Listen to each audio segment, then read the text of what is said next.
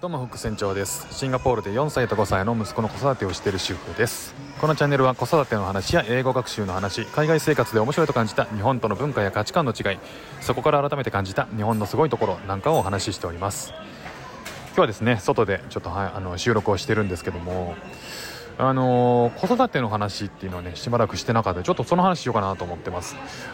えー、ヘアカット。ねあのー、うちの子4歳と5歳なんですけどもヘアカットって子供,、まあ、子供たちってどういうきっかけでヘアスタイルに興味関心を抱くようになるのかなっていう、まあ、どのくらいだったかなって自分のことを思い返してみると結構僕遅くて、えっと、小学校の 4, 4年生ぐらいかな、えー、サッカーを始めてですねそのサッカーの J リー当時 J リーグというのがねスタートしたばっかりぐらいの時で、えー、その頃に活躍している選手たちを真似たそのえー、サッカーの友達サッカーやってる友達が、えー、いてなんかそういう髪型が流行り始めた時期があったんですよね。あのそういうスタイルが流行った時期があって、えー、同じくねサッカーをやっている僕にとってはその髪型になっていきたいなりたいなということで、えー、なんその頃はねもうそこその頃までは完全スポーツ狩りっていう言ったらすごいバリカンを使って短くカットしてちょっと前髪がピロッと長いみたいな。なんかこう田舎のヤンあの子供のヤンキーみたいなあの後ろはちょっと長くてみたいな。あれ後ろが長くないんだけど前髪ちょっと長めのなんかあのそういう要はなんかそういうカットの仕方があったんですけどまあそんな感じだったんですよね。しかもそれを家でやってたんですよ。なんかうちの母親がバリカン使ってカットしてくれてっていう、まあ、それがね、えー、床屋さんにある日美容室に美容院ではなくてなんか理容室に行きたい、まあ、いわゆる床屋さんですよね。でそこに行って、えー、こういう髪型にしたいというのを、ね、お願いしてやってもらったっていうのがね、えー、覚えてますけどね。まあこれまであの、そういう興味関心がまだないことをいいことでうちの4歳5歳は、えー、これまで、あの前髪を極端に短くしたりとか、まあ、パッツンにしたりとか、まあ、これまで僕はね結構いろいろ遊ばせてもらいました。なんですけどもうそろそろそれが卒業なんじゃないかなっていうことがあったんですよね。まだねこう日本にいた頃っていうのは当時2歳3歳の息子なんですけど、えー、近所のモールにある子供用のなんかこう10分カットをのお店であの散髪してたんですよね。でその間にじっとしてられないので、えー、動画を見せて、えー、彼らに欠かせないのは動画コンテンツなんですよね。だからその頃に手持ちのスマホで、えー、彼らが大好きだったトーマスとか島次郎っていうのを見せると簡単にまあそれを乗り越えられた、まあ、10分でもそれがないと逆にきついっていう状態でしたね。なんですけどシンガポールに来てからどういうわけかパタリと行きたがらなくなっちゃったんですよ。とはいってもずっと伸ばしっぱなしというわけにはいかないんで、まあ、代わりに僕が自宅で切ったけったっていう感じなんですよね。でもちろんその時には、えー、散髪中、えー、彼らのお供はスマホの動画コンテンツ、まあ、それがもう絶対欠かせないっていう感じだったんですけど。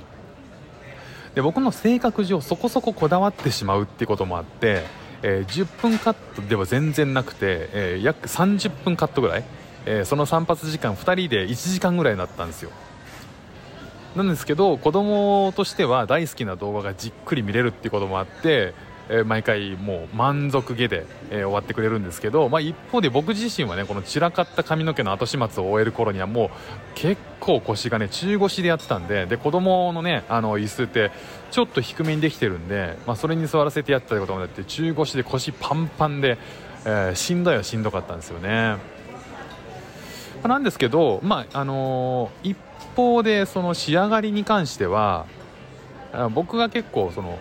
自分で言うのもなんですけどそこそこ器用っていうこともあって、えー、仕上がり自体はまあまあそれなりに仕上がるっていう。なんで、えー、その仕上がりを、えー、妻とかねあのその周囲の友人が褒めてくれたりすることもあって、えそれはそれでなんか悪い気はせずに。最初はねあのハサミだけの工具だったんですよ。あの普通のハサミとすきばさみの工具だけだったんですけど、まあ、最終的にはねあの近所の、えー、電化製品屋でバリカンを購入してきてそれも導入してねそれなりの、まあ、ごっこっていうのをまあ楽しんでいたっていう感じなんですよ、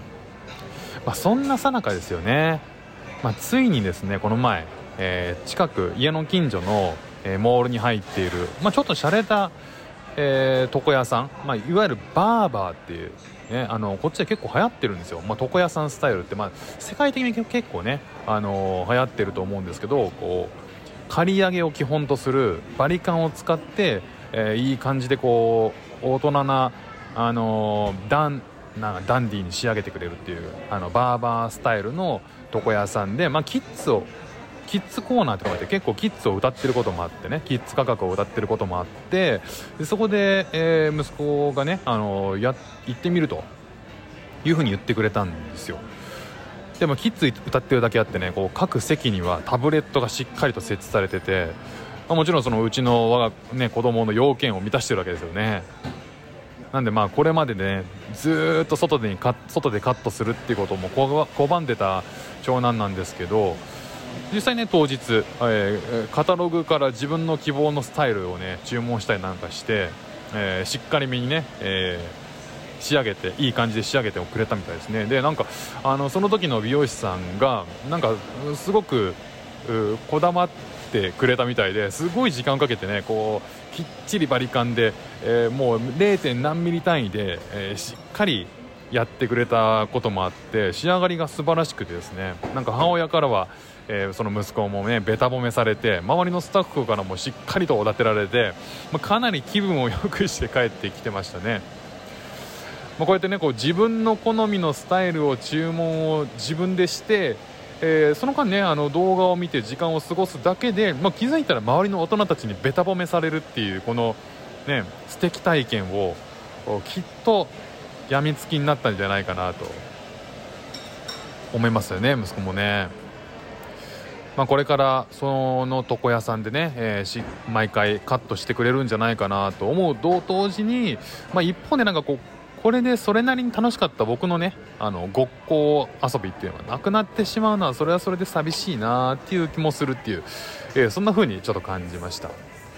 えー、皆さん、えー、いつ皆さんのね子供の頃とか、えー、皆さんのお子さんはいつぐらいからどういうきっかけで、え散髪をえー、外でするようになったのか、まあ、女の子はねほもう結構早めからだと思うんですけど男の子の場合はね、